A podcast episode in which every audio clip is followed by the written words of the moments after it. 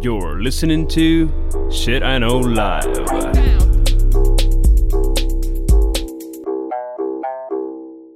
Доброго времені суток! З вами ваш любимий подкаст Shit I Know Life і ми, його незмінні ведучі Кріс Косик. І Діма Малеєв.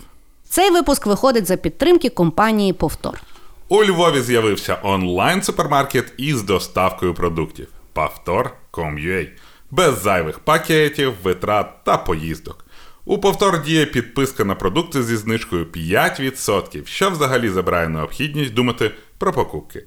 Для економії часу також є швидка авторизація через Telegram та підтримка в чат-боті. Крім звичайних для супермаркету товарів, є місцеві продукти у повторній тарі. Це означає, що кур'єр забере баночки і поверне виробнику для повторного використання, а вам за кожну нарахують від 2 до 20 гривень бонусу. Доставка по Львову щодня з 8 ранку до 9 вечора і безплатна від 500 гривень, без зайвих витрат за вагу чи підйом на поверх. А пакують в багаторазову сумку. За промокодом Шитайно отримуєте від нас з Дімою 70 гривень в подарунок на першу покупку. Зручно, вигідно, екологічно. Повтор. Онлайн-супермаркет без зайвого. Сьогоднішній в нас святковий епізод до 8 березня, який виходить 7 березня. А тому ми сьогодні будемо з Дімою говорити про жінок, які нас надихають. Ми будемо говорити про жінок з історії, з сучасності або з власного якогось досвіду. Ти як? Любиш жінчин? Да, а я, конечно, понимаю, что это не модно, но люблю. Як готовался? Слушай, ты знаешь, у меня настолько большой список женщин, которые меня впечатляют, mm-hmm. честно. Наверное, больше, чем мужской. Mm-hmm. А, просто потому что, ну, давай будем откровенны, женщинам это все тяжелее и дается из-за общества, mm-hmm. из-за того, что к примеру, не секрет, что мне там нравятся, знаешь, ученые, да, вот в целом. Угу. И э, так уж сложилось исторически, что если там в семье есть мальчик и девочка, то ученым обычно делают мальчика, потому что девочка может выйти замуж и как-то себя обеспечить. Ну і як мінімум дівчина не може поступити в університет в той час. Ну, сейчас-то уже попроще, ну, но да. в любом случае Але, да, такая штука остается. Да, да. И, э, знаешь, там... Очікування, принаймні. Просто я себе думаю, да, допустим, если бы у меня была дочь, Угу. Ну, даже несмотря на мои там какие-то, вот как я вижу, я все равно хотел скорее принц, папину принцессу. Угу. То есть, э, пускай дальше станет там ученым, рестлером, кем хочет, но в детстве я хочу папину принцесску. И я понимаю, что если я в детстве выращиваю как папину принцесску, то рестлером, скорее всего, она там в, в будущем не станет. И комусь вона помнит, так, ту голову заебе. Да хай ебе, слушай. Я считаю, что Э, за Раз люб... моя, Знаешь, хай ебе. Да, за, за любой, короче, папиной принцесской живет в будущем выебанный, выебанный в голову мужик. И мне кажется, это честно. Так. А, еще и я ему буду голову ебать, что он неправильно любит мою принцесску. Ну, короче, парню в моей будущей возможной дочери, наверное, очень не повезет. Mm. Ну, хорошо, хорошо. Я е, коли готувалася, то я насправді, ну, ми коли з тобою домовилися, якби про що буде випуск. Е, я насправді думала, що я буду трошки інакше готуватися, ніж я готуюсь. Тому що ну, спочатку я якби е, думала, ну, подивимося, що там в інтернетах пишуть. Да? І в основному, ну, типу, я спочатку, типу, е, гуглила там жінки, які поміняли історію, або які mm. там вклади. Ну, і зазвичай, якби, ну, доволі очікуваний список. Да? Да? А потім я поняла, що якщо шукати жінок, які надихають, це і трошки інакший список, ніж жінки, які поміняли історію. Mm-hmm. А в третьому я зрозуміла. А чекай, ну тобто, звісно, мене надихають ті жінки, але, от, наприклад. Які в мене цитати є от там е, заскріншотчені на телефон, або кого я от mm. з сучасників фоловую в інстаграмі, тому що це є насправді люди, які мене надихають. Mm-hmm. Тому що чисто по списку, ну звісно, що мене надихає там е, Клеопатра або Опра, але я про них нічого не знаю. Якщо я буду це готувати на цей випуск, це означає, що вони мене насправді не е, надихають. І я поняла, що насправді сьогодні випуск буде не скорше не е, там вибірка, знаєш, е, е, жінок, які дійсно там статусно доказано великою кількістю людей, а скорше ті, які нас з тобою власне надихають, і це скорше буде відображення нас з тобою, аніж того, що відбувається в історії. І да, тих жінок, які надихають, є ну, нереальна велика кількість. Это правда. Вот да. именно сильных женщин. А, тут такая интересная штука. А, мы с тобой говорили, что вот э, женщинам тяжелее что-то добиться, ну, в целом, просто пробиться среди мужского общества. Да. Но с другой стороны, войти в историю женщине в этом плане легче. Да. Потому что вот э, а, она добралась, знаешь, она достигла. Угу. И а, это уже ее как бы подчеркивает. Да, она прошла через много сложностей, но в историю она быстрее попадет. Угу. Хотя ей, скорее всего, это тяжелее. Да. То есть у нее меньше конкуренция, потому что у мужиков все-таки конкуренция гораздо больше. Да. Но у женщин іменно конкуренція серед женщин менше. Так, але з другого боку, ті жінки тоді вони відповідають не тільки за себе, а так за за цілий да. вид. Знаєш, і це, і це ужасно. Да, це ужасно, це дуже велика відповідальність. Це така відповідальність, то есть там, если какой-то мужик зашкварился, то он типа, Дурак. блин, сраный спермобанк, знаешь, дурачина. А вот если женщина зашкварилась, ну, то типа, кто бабу пустил у руля посидеть? Это ужасно. Я так само, що коли готувалася, я поняла, що є насправді снобізм дуже в форматі, хто з жінок достойний того, щоб назватися ого-го, знаєш. Тому що ну, насправді жінки можуть надихати великим спектром речей.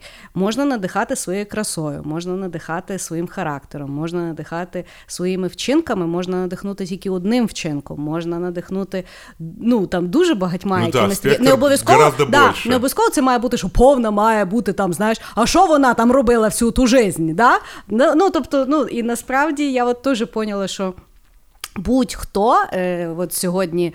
Е, може надихати людей величезним спектром. Це не означає, що е, ну, для того, щоб попасти в список жінок, які надихають, потрібно мати якусь фундаментальну річ. Угу. Можна дуже багато різними аспектами. Е, да, І перед тим, е, як я почну, е, я не включала. Але я хочу сказати, що мене дуже надихає моя мама. Вона дуже офігенна жінка. Але я не буду розказувати в деталях, тому що це би тоді було дуже інтимно. Я знаю, що вона дивиться наш Ютуб. Мамочка, я тебе дуже люблю. У. О. Ну що, давай, стартуй. Погнали. Э, я начну, знаешь как, я начну с того, как я обнаружил эту женщину в первую очередь, угу. и почему она меня впечатлила. И первая женщина, это достаточно историческая постать, а она до сих пор живая, угу. и это Маргарет Гамильтон. Как mm я узнал про Маргарет Гамильтон? mm А, какой-то момент я читал а, какую-то книгу по истории программирования, и там была фотография. Стояла девушка, mm и а, возле нее стояла стопка бумаг выше, чем она сама. mm И это была распечатка программного обеспечения, которое она написала для а, станция Аполлон. Это то ли марсоход, то ли что-то. И а, с нее началось мое вообще исследование по тому, кто такие женщины в IT и есть ли сексизм в IT. И как оказалось, в прошлом считалось, что женщины это намного лучше программисты, чем мужчины, потому что... До деталей вони дуже уважні. Да, во-первых, до деталей, а во-вторых, а женщины более склонны выполнять, там, допустим, по рецепту. Да? Вот угу. женщине даешь инструкцию, она более склонна идти по инструкции ни вправо, ни влево, в отличие от мужиков, которые любят, там, допустим, срезать углы. Угу. И тогда вообще считалось, что программист — это женская профессия, потому что это было mm-hmm. куча перфокарт, и они могли, знаешь, сидеть, вот кропотливую работу женщины лучше делают. Mm-hmm. И вот Маргарет Гамильтон, она э, родилась вообще в 1936 году, и э, она с 1961 по 1963 год она работала над таким проектом, как Sage. Sage это был какой-то проект по автономному перехвату чего-то. А, но фишка в том, что мужик, который до нее писал этот код, а, код был жутко запутанный, жутко непонятный, и при этом эта тварь писала комментарии на греческом и латинском языке. И никто не знал... Якийсь мужик придумав то все, напевно. Стопудово. И никто не мог запустить это программное обеспечение. И а, Гамильтон была первая, кто запустила, собственно, это программное обеспечение, и вообще оно пошло в продакшн. Угу. А после этого она работала на НАСА, и она была руководителем а, проекта, который занимался написанием а, программного кода для марсохода Аполлон. для вот этого, ну, короче, тот, что приземлился на Марс. Угу. И она настолько круто задизайнила софт, она первая использовала такую штуку, которая называлась Human in Loop. То есть, если программный код встречает какую-то ошибку, случается какой-то звездец, а программа, она была первая, кто представила человеку, допустим, вот он садится, этот марсоход, И вот у него какой-то звездец случился. Там Да. какая-то перезагрузка, и у него есть выбор, садиться или не садиться. Если программа сделает выбор садиться, то может разбиться, может она неправильно видит. Если не садиться, то тоже может какая-то Так. звезда быть. Поэтому, когда встречалась вот такая вот ошибка, оно сразу выкидывало там сообщение э, астронавтам, э, к- ну, астронавтам, да, Да. получается, а, чтобы они сделали этот вывод, садиться, типа, садиться А. или не садиться. И она была первая, кто представила вообще эту концепцию human in loop. А, она дальше ее развивала, ее потом, конечно, за это заклевали, потому что все-таки автоматизация достигла, и ей говорили, что она развивает там старое обеспечение. Но в любом случае, то есть девчонка, женщина, она, сидя в лаборатории, имея только формулы, а, была руководителем а, команды, которая написала программное обеспечение, чтобы, блин, вот эта херня села на Луне. И при этом она предположила, что может быть такой кейс, что вот надо спросить астронавта. И еще ей приписывают то, что она была тем, кто придумал этот термин software engineering.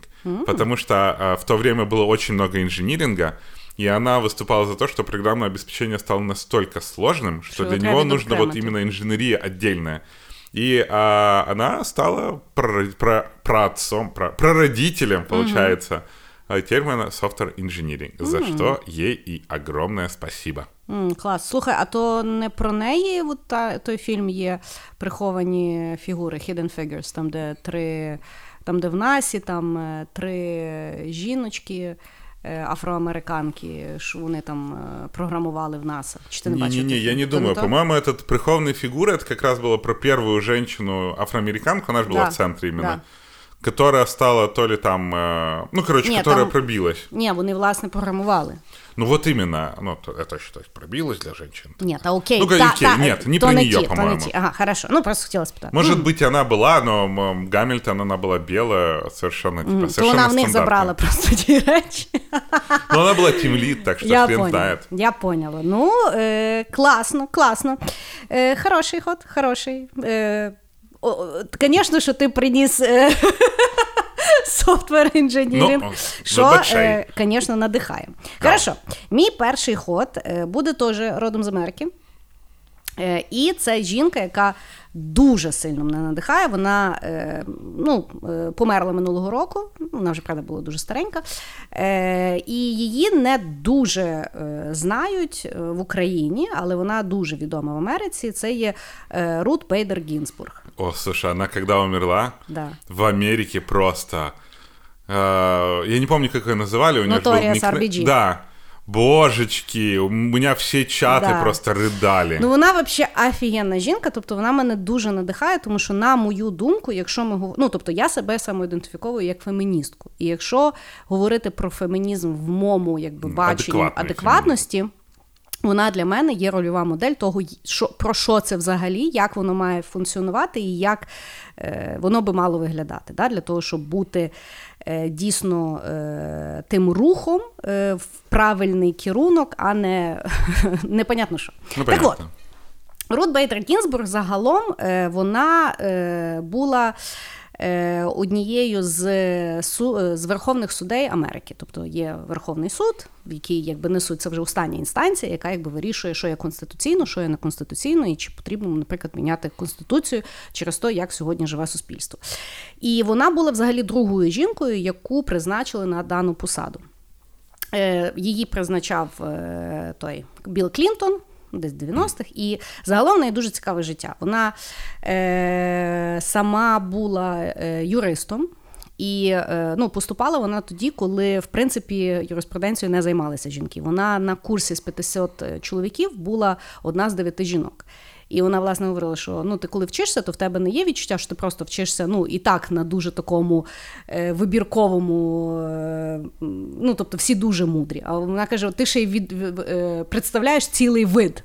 Тобто, чи Ну, от опять, знаєш, Да, да, тому що вона говорила, що в принципі на неї постійно дивилися. Якщо вона, наприклад, щось не знала, то на неї дивилися скосо, що типу, от ти в якогось мужика забрала тут місце.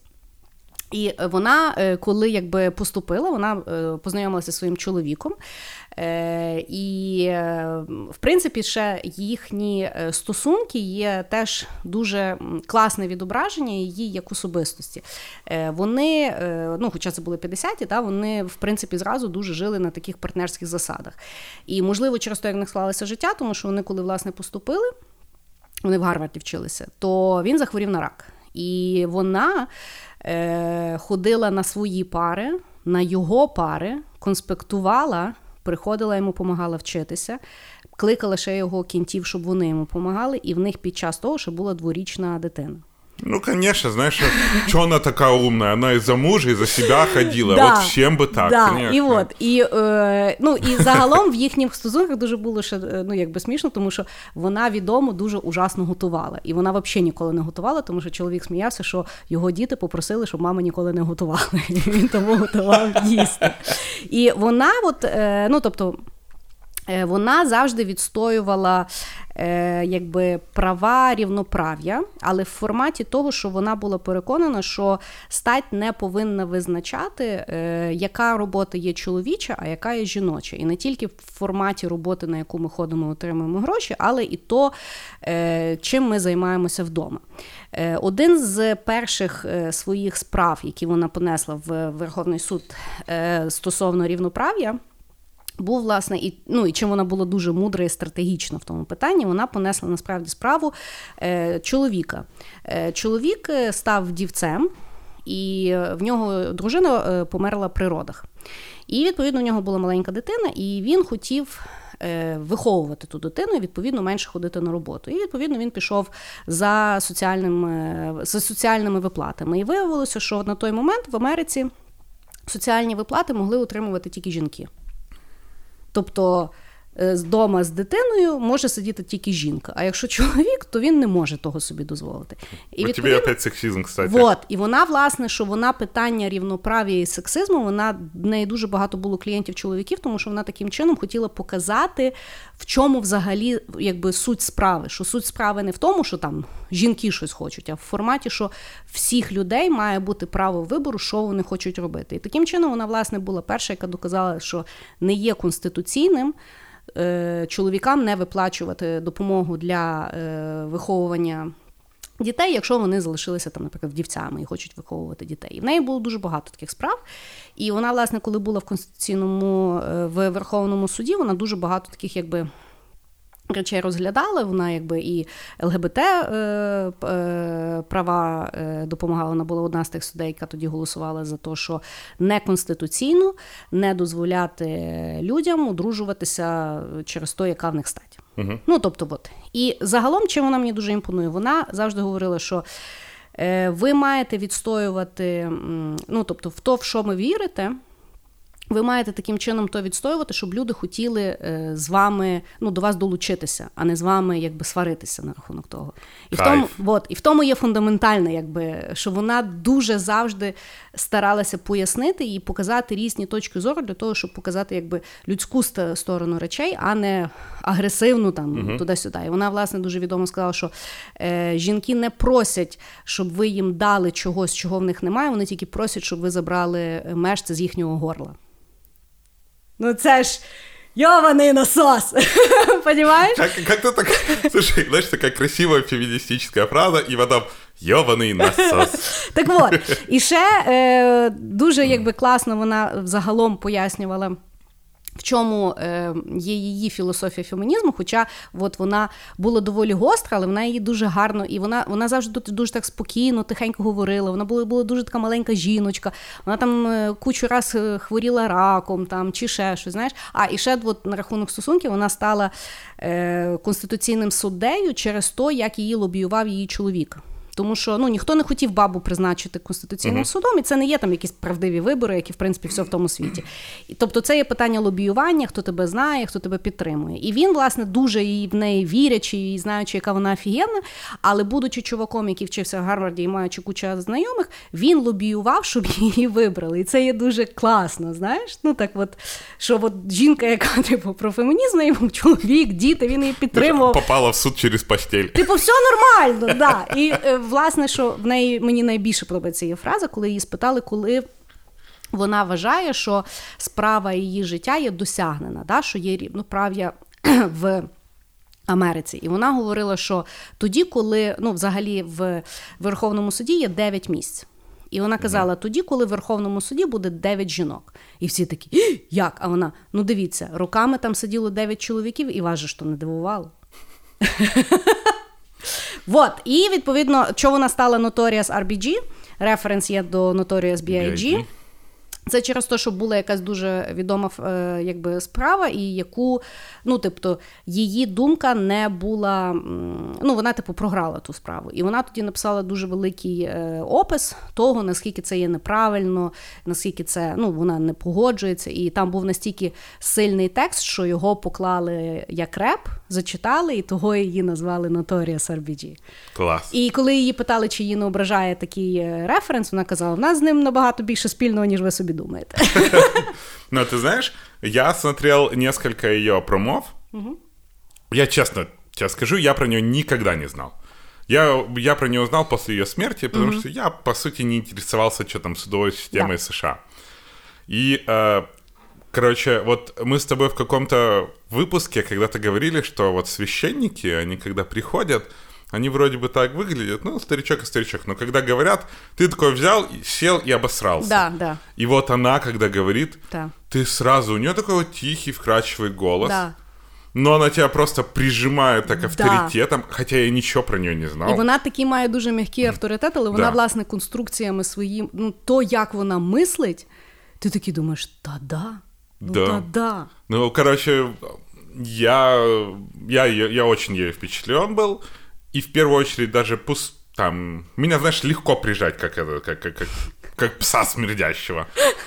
Но то, как люди за нее переживали, Да. то, как плакал Твиттер, то, как в рабочих Да. чатах люди, там, знаешь, она умерла, и все таки боже, 2020 не заканчивается. Да. То есть она была такой ролевой моделью для такого огромного количества мужчин и женщин, Да. что, в принципе, знаешь, даже не зная ее, ты ее сразу начинаешь респектовать. Да. Хороший, очень хороший ход. Хорошо. Я, опять же, вернусь э, к еще еще живой женщине. Э, Катрин Швицер. Э, Катрин Швицер — это была первая женщина. Це мій другий ход. Хо-хо-хо. Неужели совпало? Да. Да, я, я начну, ты дополняй. Давай. Катрин Швицер это была первая женщина, которая э, официально пробежала бостонский марафон. Перед ней бежала Бобби Гиб. Она бежала за 6 лет до этого, но она бежала нелегально. По сути, Бобби Гиб, она сидела в кустах, и как только начался марафон, она выпрыгнула из кустов и побежала. Как я узнал про Кат- Катрин Швирц? Э, Швицер, тю, Э, я смотрел, опять же, какие-то фотографии. Я когда-то искал э, фотографии про Олимпийские игры 50-х годов, когда она была реально среди аматоров. И одной из фотографий было, когда бежит женщина, и какой и вот директор этого бостонского марафона, как я потом узнал, Да. пытается выкинуть ее с дистанции. Дуже агресивно. Очень агрессивно, да. И а, что произошло? Катрин Швицер, она была впечатлена вот этой вот Бобби Гиб. И так как ее э, назвали не Кэтрин, а Катрин, она всегда подписывалась как-то К.Р. Швиц, что нельзя было понять, мужчина это или женщина. Она зарегистрировалась на этот марафон. И, собственно, э, плюс она хотела там а, быть одета как-то в женскую спортивную одежду, но из-за того, что была плохая погода, она оделась там в мешковые штаны и тому подобное. И вот она начала бежать, и тут в бостонском марафоне организаторы... А, она прочитала вначале правила и увидела, что там нич- нет ничего, что запрещало бы женщинам бежать марафон. Да. Но при этом женщина считала, что типа не, не должна она бегать. А, и, а, ну, собственно, она все равно побежала, и через три... а, Она, она побежала, потому что она занималась, э, по-моему, э, ее отец приучил бегать полтора километра в день для того, чтобы она классно играла в хоккей на траве, и тогда женщины играли в хоккей на траве очень агрессивно, очень популярно это было. И а, вот был один из ее а, тренеров по бегу, а, и он говорил, что женщины не могут пробежать марафон. Она говорит, а давай на спор пробежим. И а, они побежали, она мало того, что пробежала в марафон, так она сказала, ну ладно, я еще кружочек 8 километров херну, а тренер уже такой, и, и сдох. Mm-hmm. Ну и, короче, после этого тренер очень сильно ее поддерживал для того, чтобы она бежала этот марафон. И она побежала его, и вот на третьем километре директор бостонского марафона, возмутившись, решил выкинуть ее с трассы. Но что мне нравится, исторический факт. Ее как раз защитили, во-первых, ее партнер, который в будущем стал ее мужем, а во-вторых, другие мужики ее угу. просто отбили, потому что, ну, уже тогда общество начинало понемножку меняться и понимали, угу. что, ну, женщина это круто. Угу. Вот. И она была первой женщиной, которая официально пробежала бостонский марафон. Она пробежала его, по-моему, еще шесть раз. А, стала очень крутым теле- э, спортивным репортажером. Она написала кучу книг про бег. А, ну и вообще она стала такой селебой-селебой. И что самое интересное, что а, вот этот вот директор бостонского марафона через пару лет, он, в принципе, наоборот, начал пиарить женщин, и она с ним даже стала хорошим угу. другом. Она угу. до сих пор живая, и она открывала, по-моему, марафон в 2017 году, если я не ошибаюсь. Mm. То есть она до сих пор бегала. И, э, в принципе, она всем говорит, что буду бегать, пока не умру. Mm. Что, в принципе, mm. ну вот. Да, я теж дуже люблю ту е, ту історію, бо ну, я колись бігала. Е, бігала я. Да, е, і бігала багато. І, власне, бостонський марафон, в чому якби особливість бостонського марафону? На всі інші марафони ти завжди можеш зареєструватися. Да?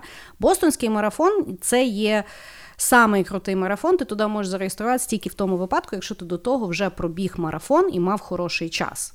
Ну там один із шести в да, тобто, в принципі, ну, тобто бостонський марафон вважається, що от його біжать типу дійсно самі самі круті, і це є дуже для людей, які бігають довгі дистанції. Зазвичай це є один з таких знакових марафонів, які потрібно зробити. На той час жінкам е, ну, частково заборонялося, але точно загалом суспільством медики говорили, що жінки не можуть пробігти марафон. Говорили, що в них немає достатньо сили, що в них немає достатньо витривалості. Більше того, була навіть офіційна позиція деяких медиків, що жінка, якщо пробіжить марафон, в неї випаде матка. От від чого нас э, оберігали мужчины, щоб ти поняв. И как вот верить медикам, которые сейчас там про коронавирус говорят? Вообще, да, ну, типа, прошу. у них такое, э, да. знаєш, столько зашкваров. Вони ще раптом, знаєш, 150 років тому сигарети прописували жінкам вагітним для того, щоб вони не нервувалися. 150? 50. А, точно, 50. Ну, так от. Е, І відповідно вона дійсно от, там тренувалася туди-сюди, і е, вона, от, бо я дивилася її інтерв'ю. І коли дійсно цей от... Е, а живенька така бабонька, Живенька скажи. така, да. Е, Відповідно, то підбіг організатор, то він її почав от здьоргувати, звісно ж, матюкати, звісно ж, там туди-сюди, але її оцей от хлопець, ну, тобто вона бігла з тренером і з хлопцем, а той хлопець, він був професійним футболістом. І є фотографія, а, і на третій кілометр, це є кілометр, де стояла преса. І відповідно, коли той ідіот вибіг, почав її здирати, ага. Преса повністю фоткає весь якби е, момент fight. fight да. І дійсно її захищають якби мужчини, які є навколо. І, ну, Тому що люди, які багато бігають, в них багато ендорфінів, вони в принципі мало кого ненавидять, ну, тобто, крім себе. Тому да, дійсно ком'юніті бігунів зазвичай доволі позитивне місце. І її хлопець є якби фотографія, і він так видно, знаєш, як футболіст, він його так плечем бух! І той просто злетів. І вона казала, що в той момент е, всі журналісти, які це все фотографували, почали на неї кричати і казати, що ти стараєшся доказати, що ти вимахуєшся. Ну, тобто, ще вони її почали. І вона каже, мені було настільки обідно, і вона в той момент сказала своєму тренеру: вона каже: Я розумію, що ти, може, на таке не підписувався, але я мушу то добігти. І вона каже: я от розуміла, що я навіть, ну, якщо мені треба повсти буде до кінця, я все одно закінчу е, ну, якби той рейс, тому що інакше ну, просто вона ну, жінкам вже ніколи там не дозволять, тому що був такий от прецедент. І да, це дуже якби е, надихаюча така е, от, історія. В форматі от, дійсно це є е, просто вчинок. Знаєш, це і дуже часто от якісь такі вчинки вони дуже міняють і дуже відображають. І просто ну, якась якась баба сказала: от ні, блядь, от я от я то дороблю. І може вона і не планувала. Знаєш, що саме смішне? От Дуже часто от такі от жінки, які стають ну, якби такими героями феміністичного руху, вони не планували. Угу. Їх просто довели. От вона просто хотіла пробігти, і тут почали. Ну тобто, по суті, мужик з неї зробив якби якийсь феміністичний протест, хоча вона його взагалі не планувала. Мне в целом э, очень импонируют люди, которые идут против вот такого общего устаканенного мнения, просто потому что, ну, блин, у них есть орешки. Угу. Вот ты смотришь и думаешь, а был бы я на этом месте, что бы я сделал? И это очень круто. Да, это ну очень и- много силы и смелости. Да. І я от е, щось так згадала, я ще дуже люблю. е, Фразу, мені здається, це сказала Емілія Ерхард, про яку ми сьогодні. Я не знаю, чи ти будеш розказувати, я її не додавала. Це перша жінка-пілот Пилот, в, в Америці. которая пропала. Або є теорія змов на рахунок того, де вона сидить. А, а подожди, как это слово было? Яке? Ну, этот остров мистический. А, е, Ракутен, Ро... не пам'ятаю. Вот, блин. Е, Ро, Руанок? Руанок, да. це, це она ж- місто. Ну вот, Руанок, она ж, помнишь, э, тоже... Ну, она у там неё- бу- да, там- да, там она ж була. исчезла в Руанок. Ні, вона, вона летіла десь з трансатлантику чи що, і кажуть, що вона в Бермудському три, е, трикутнику. Ну, ладно, попала. бог с ним. Так от. Мені дуже подобається її фраза, коли вона говорила, що мені здається, що це вона, я не буду якби е, приписувати повноцінно, але є фраза, яку сказала якась дуже відома жінка, що вона казала, що ну тобто жінкам дуже часто, от особливо якщо вони хочуть робити щось там перший раз або ще щось. Тобто, е, якщо тобі пропонують місце в ракеті, не питай, яке це місце. Просто сідай. Знаєш, тобто, власне, те, що ми то з тобою говорили, що дуже часто, якби ну, жінкам доводиться зробити якісь речі, то тому, в принципі, в той момент не потрібно якби, вимахуватися. Треба, якби, от, ну, ну не так воно йде, ну не так би хотілося. Але Але йде. да, і от ну, дійсно завжди надихають ті жінки, які в той момент якби вирішують, розуміють, е, що це важливий момент, і його все-таки варто зробити. І це дуже сильно надихає. Правда. Да. Ну що, давай опять ти? Ну да. А, не- Редко такое бывает. Рідка. Хорошо, мой следующий ход будет Маккинзи Безос. Маккинзи Безос, потому что а, мне вообще нравится пара Безос про то, как они, знаешь, сходились, как они создали компанию и как они разошлись. Конечно, там Безосу не дает плюсов, что его вот там вот взяли и обнаружили с любовницей, но все же.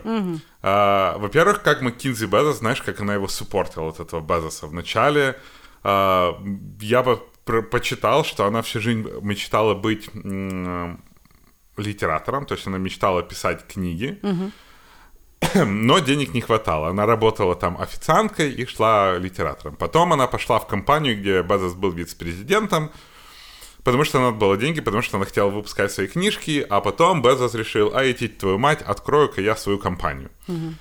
И она его поддерживала первое долгое время, не требовала с него ничего. И она была такая, знаешь, приземляла этого Безоса, который в результате, как мы знаем, стал самым богатым человеком в мире. И, собственно, развод. А, развод произошел, потому что Бе- Безоса нашли с любовницей. Честно, спорный выбор, я вот так скажу. Ти його бачив? Ты видела, сколько у него денег? Ну, факт, але ну, Ну, знаєш, і от. просто подивитися ту його оригінальну фотографію, де він там сидить за- в кімнаті, е, де там просто маркером за ним написано Амазон, і там таке, знаєш, ну, бухгалтер, мілий мій бухгалтер, знаєш, і зараз воно таке накачане, ну, але ну, ну, тобто, той бухгалтер з нього не виліз. Скільки би в нього не було тих грошей. Пускай. Мы сейчас не обсуждаем знаешь, внешность Безоса. Ну, Ти сказав спорний вибір, я то й говорю, що Нет, для я нього говорю ні. спорный выбор, что ну с такими деньгами, Мне кажется, он бы мог Ну, я думаю, вести що более распутный образ жизни, скажем так. То Ну, есть его, наш, его заметили только с одной женщиной. А хотя мы уже с тобой говорили, тройничок это лениво. да. А, ну и короче, а, во-первых, то, что она не забрала, знаешь, она могла забрать все его деньги. Ну, она могла забрать большую половину. Она там ограничилась, э, там, ей, по-моему, дали 20 миллионов акций, она оставила только 200 тысяч акций, все остальные она дала обратно под управление Безосом. Во-вторых, она дала клятву дарения. Что такое клятва дарения? Это а, очень популярно среди там американских миллиардеров и людей, которые очень многое достигли, на то, чтобы ты отдашь половину своих денег на благотворительность. И она там так психанула, что она, по-моему, в первые там полгода 4 миллиарда долларов на филантропию раздала. Та-та. Ам, И при этом, э, будучи вот женой Безос еще тогда, она когда поняла, что все, я там все сделала, можно нанимать людей, она ушла и начала писать книги. Она не стала известным э, поэтом, автором, но она продолжала писать. И mm-hmm. вот сейчас она меня впечатляет то, что э, ну вот, знаешь, такой развод, это mm-hmm. такой мог бы быть скандал, ты можешь получить там какую-то медийность или что-то такое, но она как-то настолько благородно вот э, из этого всего вышла mm-hmm. и а, как-то осталась... Ну, и они как пара остались, знаешь, там, благодаря друг другу за каждый год прожитой жизни, mm-hmm. вообще все, как это происходит. В современном мире да, она, да, она меня впечатляет. То, ага. что она сохранила лицо и ну, знаешь, обычно, когда происходит развод, кто-то говорит, кто выиграл, кто проиграл, что-то такое. Да. Они настолько вот со вкусом это все сделали, настолько с уважением, что она меня действительно... В целом их пара меня вдохновляет, даже вот, опять же, несмотря на то, что оно вот так произошло. Но то, как они поступили и сохранили лицо, mm-hmm и то, что она делает дальше, она меня очень сильно впечатляет. Mm-hmm. Да, я ну от э, за розлучення ти дуже правильно сказав. Наш час, е, от мені дуже подобається, що вони свідомо розуміють, наскільки. Буде багато інтересу до того, щоб там було купа бруду, uh і вони це усвідомлюючи, розуміють, що потрібно поступити от так дуже тихо, спокійно і адекватно, тому що ну, вигоди воно нікому ніколи не приносить, в, якщо грати вдовгу. знаєш, І да, це надихає. Я, Коли вони розводились, тут ну, дуже ж багато було якби. Е, про то е, різної медіа, і я пам'ятаю, я прочитала якийсь лонгрід е, на рахунок того, що ну, якби всі говорять, от жінка Безос зараз отримує там кучу грошей половину. І я, власне, читала статтю на рахунок того, що вона в рівному, е, ну, рівно має право на половину компанії, да. тому що вона перші роки там працювала маркетологом, Помагала кур'єром, пакувати, кур'єром, мебельщикам, всім, В принципі, ну не факт, що Амазон би стався, якщо б вона там не працювала. Тобто це не просто ні. Да, що це не просто якась там баба, яка прийшла, знаєш, і йому там зупу носила, або не грала голову, або навпаки грала голову. Знаєш, тобто, ну що вона сама дуже якби ну якби робоча така лошадка і, і з дуже класним майнсетом. І да, мене дуже надихають, власне. Люди, які маючи величезні кошти, вибирають е, ними якби міняти світ на краще. Е, тому що я теж читала, що вона от там е, вже... Антибулінгове там. Так, тобто фонд. вона, по-перше, робить ну, і таку чисту благочинність, і додатково має фонд, де вона якби як гранти робить, тобто, що люди можуть там і стартапи свої зробити, і реалізувати якісь більш ну, там, масштабні проекти, на які потрібні ресурси. І це дуже надихає, тому що от пам'ятаєш, ми там недавно в якихось випусках говорили на рахунок от, ну, там, тих страшних корупціонерів, які там собі дворці будують, готелі будують, там, я не знаю, ще щось. І от ні в кого немає там бажання щось зробити, відкрити якийсь фонд. Ну, максимум, на що вони там. Е, е, на що вони здатні, це є стати ангельськими інвесторами і ще більше собі заробити грошей. Ну, тобто, знаєш, це якось. Не не, не дуже мені от логічно, а от от е, така філантропія, вона дійсно дуже надихає. Ну, меня вообще в целом впечатляет вот филантропия в Америке, знаешь, у них там просто вот есть эта культура филантропии, mm-hmm. когда там тот же самый, знаешь, Билл и Мелинда Гейтс. Да. Но они же звездец, он бы, Билл Гейтс был бы самым богатым человеком, если бы постоянно не тратил свои миллиарды mm-hmm. на филантропию. Да. Ну, да. Ну і ще я не знаю, наскільки це правда, але ну наскільки я знаю, то він ще й е, сказав своїм дітям, що він їм не так багато бабла дасть, скільки вони там очікують, щоб вони там теж. Ну, хоча і це і так великі гроші, ті, що він їм дає, але ну тобто, е, якось він сказав, що він там чи відсоток один тільки їм дасть від цього е, ну, статку, ну, чи щось таке. Я слышав, але деталі, чесно говоря, не да, знаю. Да, теж не факт. Що що теж мені здається є ну, якби правильним рішенням, якщо. Е, ну, говорити з точки зору адекватності людей. І на рахунок там досягання. Мені от з такої пари так само ну, якби імпонує е, Цукерберг і його та дружина. Я не пам'ятаю, як Чим як це? Та, ну, та, коротше, китаянка. Тобто вони так само дуже такий е, ну, low-key якби, формат життя мають, знаєш, і е, це теж е, надихає. Факт. Да. Хороший ход. Хороший.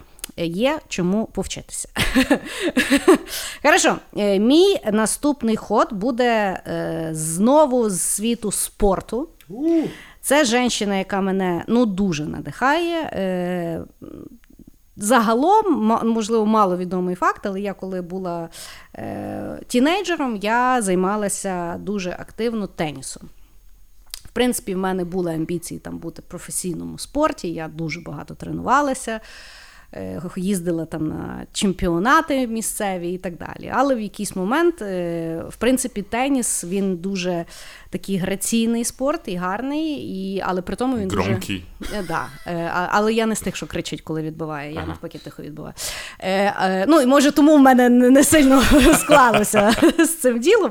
Але мається на увазі, в якийсь момент мені треба було якби вибирати, чи більш активно займатися спортом, чи все-таки вчитися. Ну тому що ти не можеш там тренувати тренувань виходить два рази в день, зранку і ввечері, і між тим тобі ще треба поспати, і в принципі ну, на школу якби не, не настільки лишається часу і фокусу.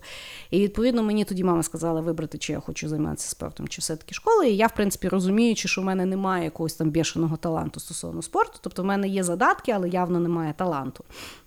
Я все-таки вирішила, ну, е, буду там для себе грати.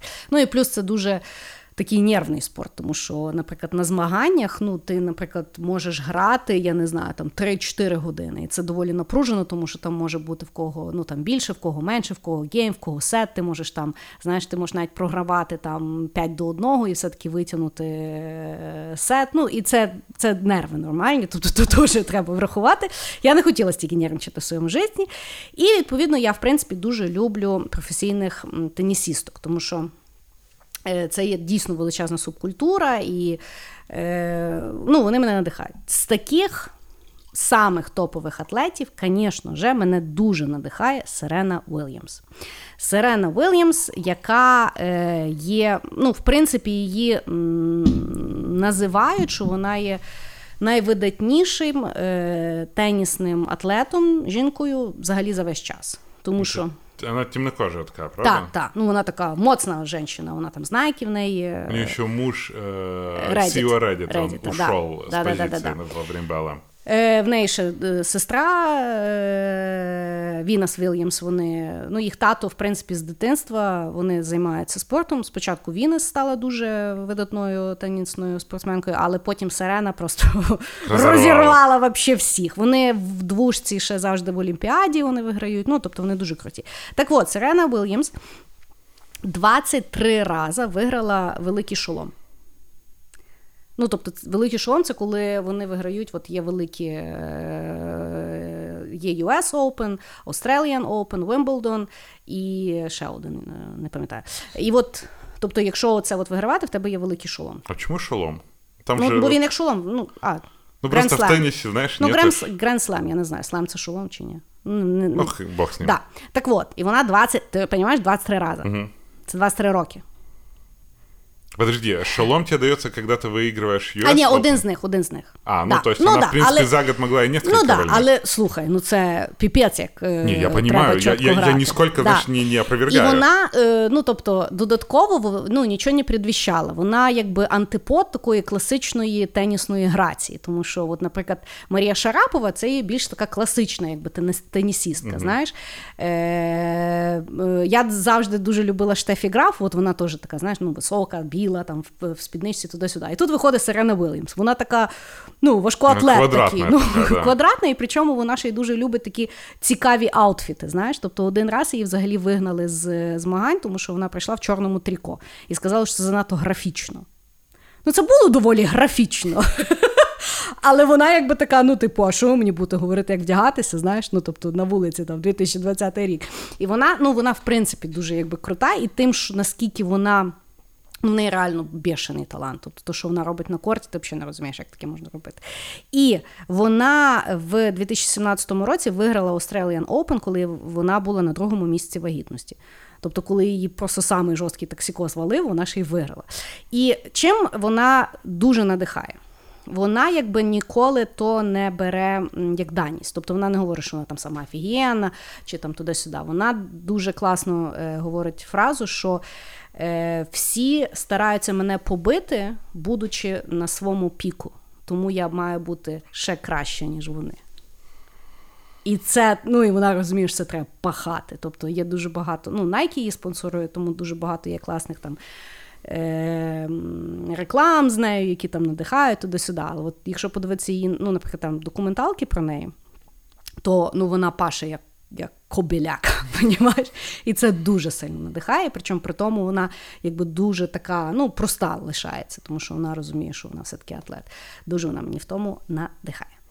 Я что-то сейчас подумал, что темнокожие атлеты, они вообще такие прям бывают, знаешь, какие-то непобедимые. Вот mm-hmm. я просто за последний год даже вспоминаю там э, Усейн Болт, да, который, да. когда бегает, еще пацанам разворачивается и машет рукой.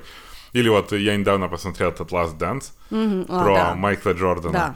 Ну, он вообще імба какая-то. Просто та, просто жесть. Ну, він ще такий доволі травмований психологічно мужик, який все робить на зло, знаєш, то тут да, така мотивація доволі. Але да.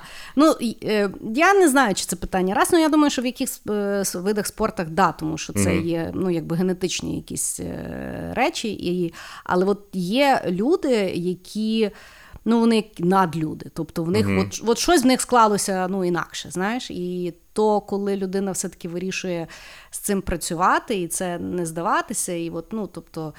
Це дуже сильно надихає. Тобто, не то, що знаєш, от е, дуже багато є ну, якби професійних спортсменів, які там е, спиваються, або там зашвидко ну, затусять, або дуже ну, от я пам'ятаю, що коли е, Андрій Шевченко його в Мілан, типу, здається, в Мілан його купили. Uh-huh. І було якесь е, інтерв'ю з ним, і його питали, що його найбільше вражає. Він каже: ну, мене насправді дуже вразило, що тут е, я зрозумів, що в принципі до професійних ну, футболістів ставляться як до дорослих людей. Тобто він каже, тут на зборах нікого не закривають. Uh-huh. Бо він каже: ну, наприклад, в Києві то їх кудись вивозять, закривають, не пускають, бо воно десь піде, набухається і знаєш, і програє. Знаєш, а тут каже: ну, ти їдеш додому, ти сам відповідаєш відповідальний за те, щоб правильно харчуватися, правильно висипатися. Тобто до тебе ставляться як до дорослої людини на зарплаті. І відповідно, якщо ти не перформиш, то тебе просто звільняють. знаєш. І от е, тут, от, власне, е, є люди, які виграють якісь там ну, генетичну лотерею.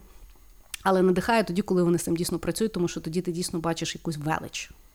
Ну, знаешь, Майк Тайсон, э, Майк Тайсон, говорю, Майкл Джордан даже по фильму было видно, что он там ни в чем себе не отказывал в целом. Да. Э, я... он, он, он генетически просто настолько псих. Да, і, але і знаєш, от з е, спортом, е, от теж я е, зараз на Netflix є класна документалка.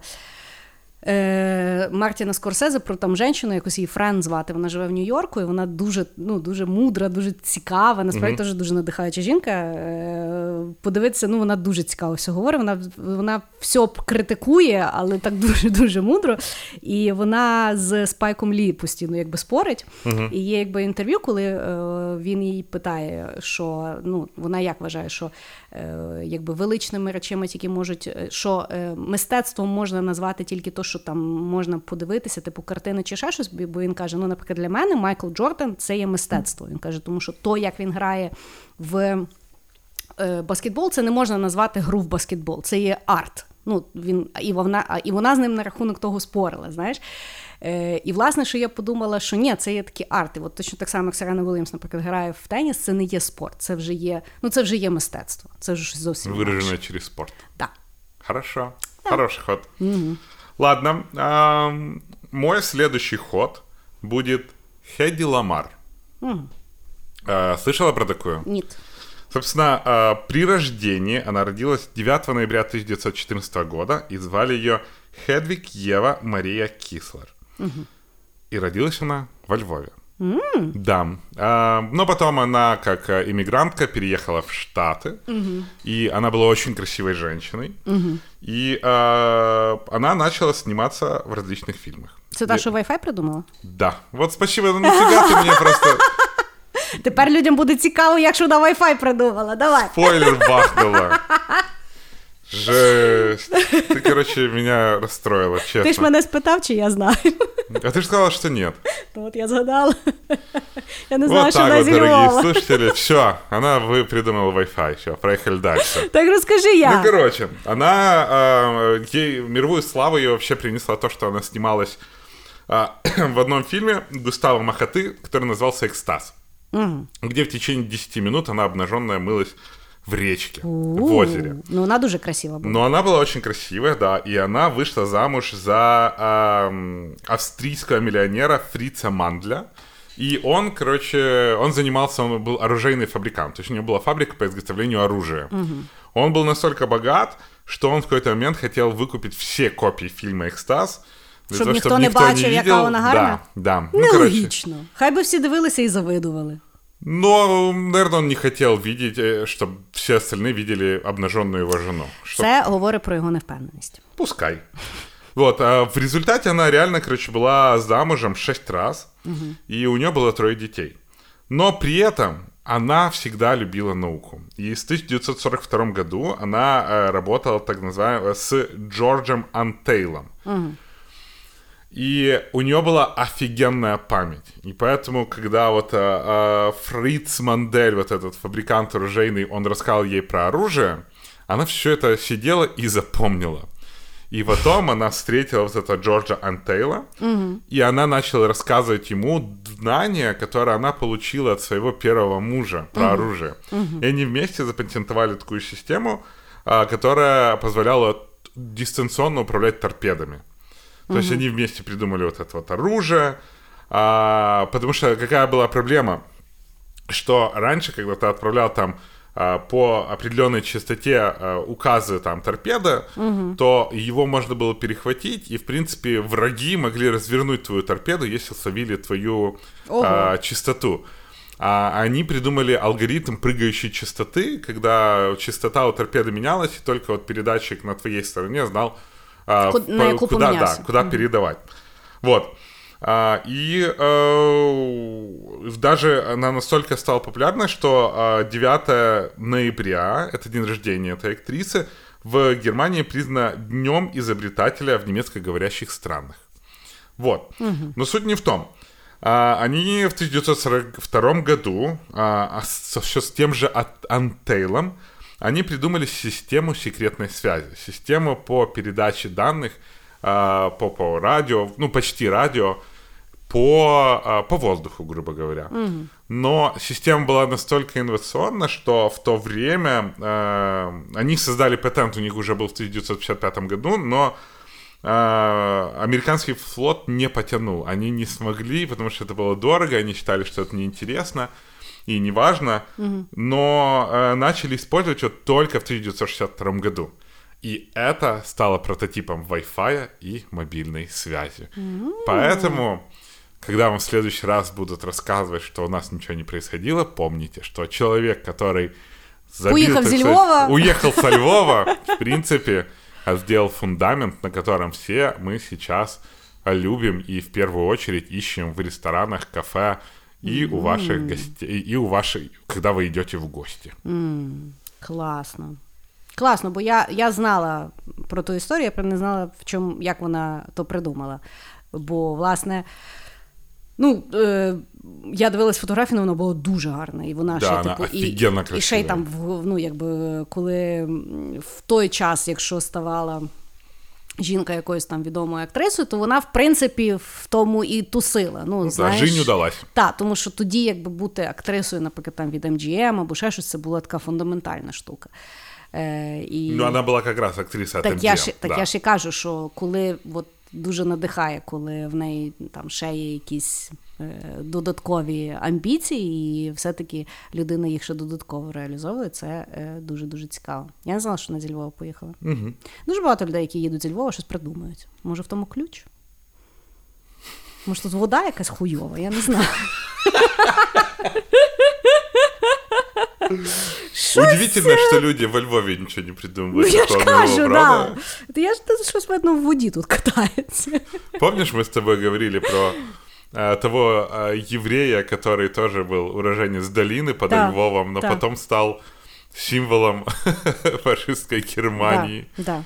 И тоже уехал со Львова. Щось тому То- є. отсюда. Щось тому є. Да. Цікаво, цікаво. Да, хороший ход, хороший. Е, в мене наступний ход е, буде про жінку, яка сьогодні живе, і яка дуже мене надихає, е, і це Гвінет Пелтроу. Гвінет Пелтро є відома голівудська актриса, яка грала в. м, Hollaback Girl. Я де- так помню. Ні. Это не она. Це, Черт. Гві... це Гвен Стефані, Тьфу. це No Doubt, це співачка. Я все, все, все. Я говорю за Гвінет Пелтро, це є актриса е, голівудська, яка знімалася в дуже багатьох фільмах. Е, Оскара вона отримала за Шекспір, закоханий Шекспір. Знаєш той фільм? Я знаю, но хоть ты стрельни, я не могу вспомнить, как она Вона выглядит. колись зустрічала, вона ще грала в фільмі Сім з Бредом Пітом. Вона тоді зустрічалася з Бредом Пітом. Блондинка така дуже, Ну, дуже бог красива. Я Да. потом погуглю. Так от, вона голівудська, ну, е, голівудські роялті. Тобто, е, а вона була одружена з е, тим чуваком з Coldplay. Блин, тут вообще не Coldplay тоже не знаешь? Нет, да я знаю, что Ну такое вот, Coldplay, ну я вот, просто лиц да. не помню. Так от. Е, Вона, значить, з ним була одружена. Вони ще теж були одна з небагатьох відомих пар, які коли розлучалися, дуже адекватно розлучалися, не обливаючи один одному публічно е, гавном, розуміючи, що в них є двоє дітей, яких ще треба виховувати. Ну і загалом надихає вона мене насправді тим, що в якийсь момент вона вирішує, що вона хоче запустити свій портал, який називається goop.com. Непонятне слово, непонятно, що означає, і виявляється, що вона все життя дуже завжди цікавиться велнесом. Тобто її цікавлять всякі лайфхаки. Тобто, як е, харчуватись правильно, як займатися спортом. Вона дуже любить всякі цікаві речі знаходити і радити, які вона любить кремчики, як, чим вона любить готувати їсти, як туди-сюди. І вона запускає портал. І відповідно портал функціонує спочатку як інформаційне якесь поле, і це тоді, коли ще ну якби. Ну, вона давніше його запустила, тоді, коли якби запустити якийсь портал, це було дуже якби важлива річ. Його починають люди читати, і потім вона в ньому запускає магазин курованих продуктів. Тобто вона сама не випускає нічого, але вона постійно вибирає, наприклад, що їй подобається: від одягу до е, косметики, до книжок, до дитячих якихось речей, до любого голубого. Єдине, що по даному списку, понятно, що в неї дуже дорогий смак. Ну, тобто вона любить кашемірові всякі речі, дорогі парфуми, дорогі туди-сюди. І відбувається дуже цікава штука. Її починають жорстко критикувати. За те, що вона от така от маргіналка, типу, е, радить людям речі, які вони собі не можуть дозволити, і так далі. І її дуже жорстко критикують, а при тому компанія сама в своїй ціні росте. Дуже багато трафіку, і плюс люди дуже багато починають купляти. Більше того, в якийсь момент вона вже вирішує запускати свої якісь продукти, тобто свою якусь косметику, свій якийсь одяг і так далі. І воно теж дуже сильно росте. Через декілька років її спитали, як вона це зробила. Вона каже: Я тоді розуміла, що я маю монетизувати весь хейт. Вона каже: Я розуміла, що я отримую дуже багато критики стосовно того. Що я типу зажралася, і вона каже: і я вливала всі гроші в компанію для того, щоб сайт, коли людина заходить, вона настільки закохувалася, що вона на ньому лишалася. І вона мені дуже сподобалось, вона каже: я мусила монетизувати всі погляди, які йшли на мій сайт. І на сьогоднішній момент, тобто, це ну, це вже є цілий конгломерат речей. Е, Там навіть на Нетфліксі є з нею там якісь документалки, де вся е, група людей, які в неї там працюють, е, контроверсійні речі тестують. Там, наприклад, той самий Вім Гоф, якого ми з Сашою любимо, це є Айсмен, там, як, наприклад, дихати на холоді або ще щось. Знаєш. І вона далі, чим от класно, вона далі е, от рухається в сторону, яка їй імпонує. Е, вона один раз взяла челендж, що вона, ну, типу, оскільки її постійно критикують, що вона все дороге робить, вона, типу, взяла челендж, що вона місяць буде харчуватися якось там за 100 доларів в тиждень. І на четвертий день вона сказала: Я так не можу. І зупинила челендж. И нормально. І нормально. І вона, наприклад, настільки вже розуміє. Контроверсійність того, вона зараз не знімається в фільмах, тому що їй вже не цікаво, вона займається своєю компанією, знаєш, яка теж дуже ну, якби класно валить. І мені подобається, що вона далі безкомпромісна в тому, хто вона є. Вона зараз недавно самий великий скандал був. Ну, вона запустила ароматизовані свічки, які називалися My Vagina. І говорили, читав. і говорили, що та свічка пахне як вагіна Гвінет Пелтроу. На лончі е, вони з квітів висклали величезну вагіну, на фоні якої вона фотографувалася. І продала дофіга тих свічок. І вона що саме класне, вона це все робить дуже свідомо. І мене це дуже сильно надихає. Хорош. Я даже не думал. Да. Ну, вона дуже smart. Я слышал про вот этот My Vagina, а, но, но что-то я не, не- не сложил. Ну ладно. Да. Класс, хороший ход. Да. Ну что, Секретка. секретонька. Вот, это следующий наш ход для наших самых любимых патронов. А вы пока послушайте наш чудесный джингл. Главное, что тебя впечатляет. Да, да. От такий в мене секретний ход. Е, Зато чесний. Зато честный. Вот. Ну що, Ух, фіналка? финалка. Э, Тут так интересно, потому что ты э, начала наш выпуск там с тем, вот, что тебя восхищает твоя мама. Да. И я себе записал, что меня восхищают женщины, которые были мамами в начале 90-х, вот в этот переломный период. Жорсткий. Жесткий. Потому что я сейчас смотрю, знаешь, как э, мои друзья, как люди сходят с ума воспитывать детей, как это сложно. А потом я вот что-то вспоминаю там свое детство, как оно все происходило, когда, ну, по сути, знаешь, развалилась страна, многие люди остались не у дел, многие люди остались вообще не понимая, как им жить дальше, и при этом у них еще пиздюк, которого надо воспитывать, ну, который зависит полностью от тебя. Да. И я всегда там вспоминаю там куски своего детства, которое было достаточно небогатое. И меня, во-первых, впечатляют родители 90-х, и, во-вторых, меня впечатляют матери 90-х именно, потому что им надо было в основном и за детьми смотреть, и работать. И вот у меня, допустим, там- виглядати. и выглядаты как-то. И э, мама мне еще рассказывала очень смешную историю, когда ей позвонила ее подруга, тетя. а, э, ну, короче, позвонила ее подруга и сказала, что в какой-то магазин завезли сосиски. И они пошли и очень долго стояли в очередях за сосисками. Ну, просто представить себе вообще эту ситуацию. И мама говорит, я на троллейбусе ехала домой, и у меня эти сосиски украли из кулька. И она это так рассказывает, знаешь, и как это было обидно. И я просто представляю, насколько тяжелее растить было детей в то время, насколько, с одной стороны, и тяжелее, и легче, потому что э, тяжелее, потому что, ну, ничего не было, а с другой стороны, легче, потому что, блин, не было ебучего Инстаграма. Да. Ніхто не говорив, що там треба, що не Да, треба. не было, короче, как мама сказала, как ее мама сказала воспитывать детей, так этих детей и воспитывают, а все остальные идут лесом. Да. И э, меня, в принципе, восхищают э, эти родители, которые, ну, бля, они не требуют к себе, знаешь, вот такой вот, как, э, как сейчас там э, я мама, бла-бла-бла, они не требуют этого. Они вот вырастили ребенка и просто желают счастья ребенку. А не так, Вони как з того подвига не робили. да, они не делают с этого подвиг. Не то, что сейчас ты там смотришь, там э, в Фейсбуке, знаешь, посты «Я родила ребенка и продолжала работать» и тому подобное. Как мне это удалось? Смотрите, в супертренинге супермама.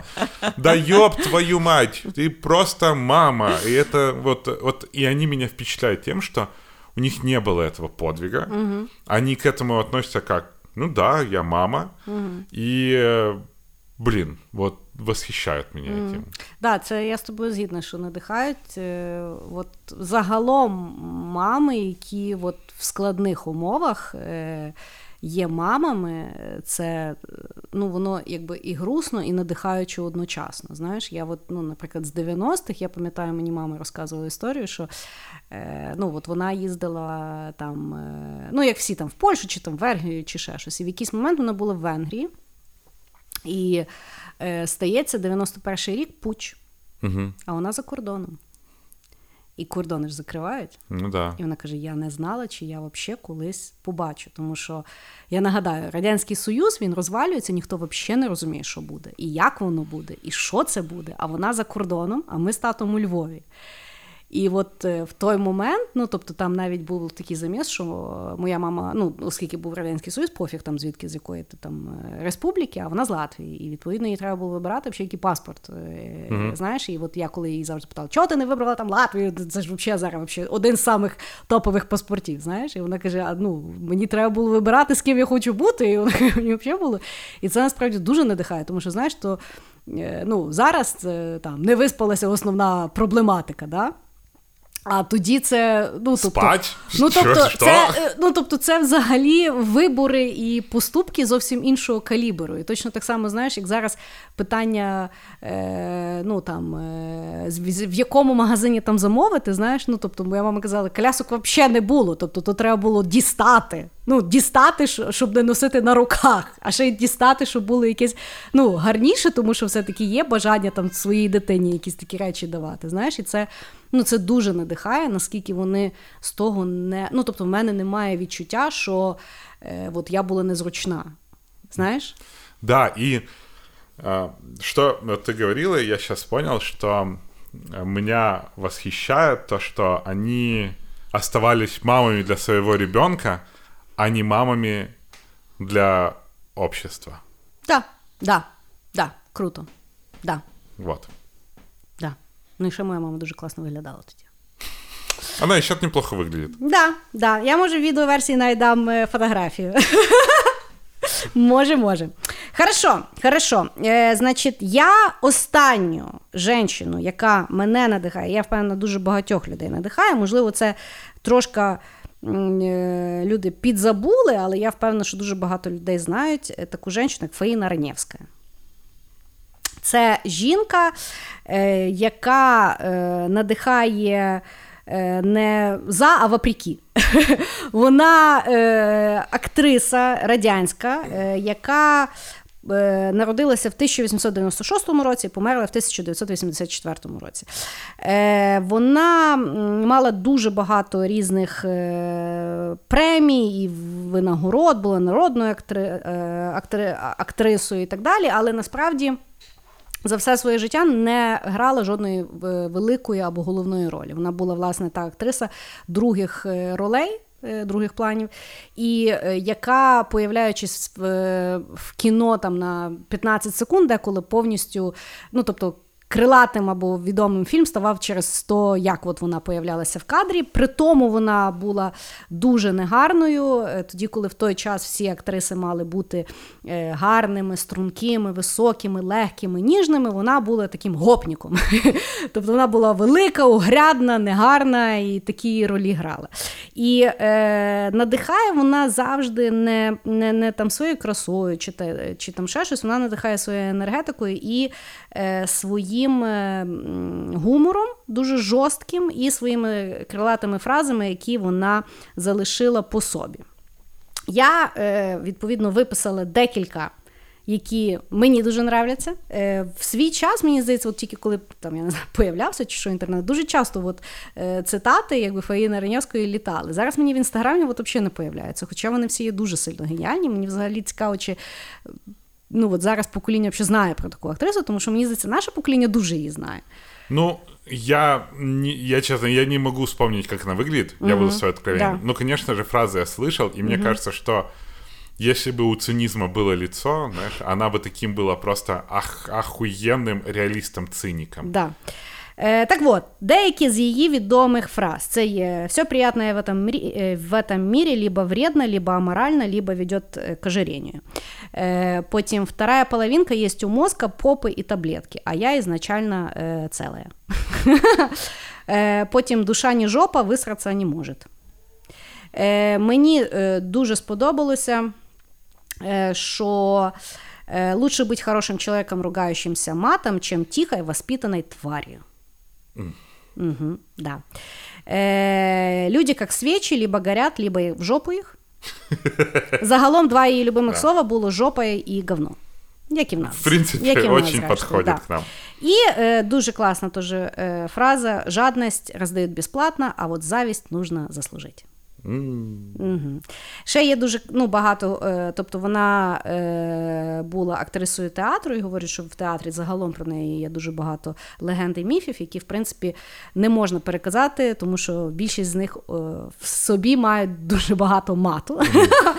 І е, одна з класних е, історій, яка мені подобається, це коли адміністратор театру зайшов до неї в гримерку, вона стояла вся гола, і йому сказала: Вас не смущає, що я курю?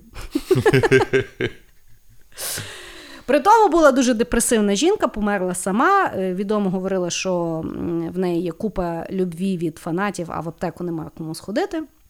Але е, надихає вона дуже сильно, е, от, власне, своїм мозком е, і підходом до життя. Да, согласен. С фразами ее очень, очень классно. Да. Тобто, якщо ви ніколи не чули про Фаїну Ранєвську або забули, обов'язково загугліть Фаїна Ранєвська цитати. Більшість людей там можуть щось для себе знайти, що е, одночасно е, і е, якби порадує, і е, забере якусь надто серйозність з життя. С восприятия жизни Да. в целом. Да. Вот так. Вот так ми сьогодні надихнулися. Взагалі, жінок дуже е, багато. Е, класних, е, надихаючих е, історій багато класних. Е, як мінімум, це є 50% населення планети. Тому... Больше.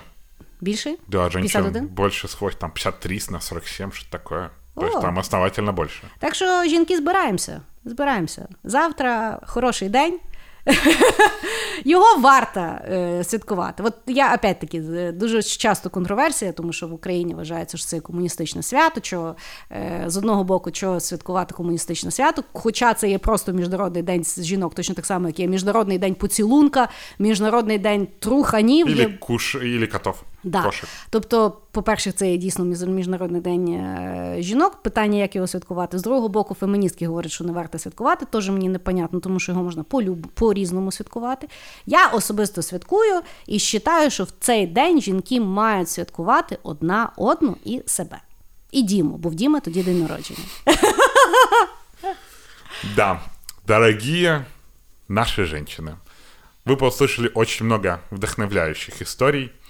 Вдохновляйте и нас. Вообще, вдохновляйте весь мир, это очень важно.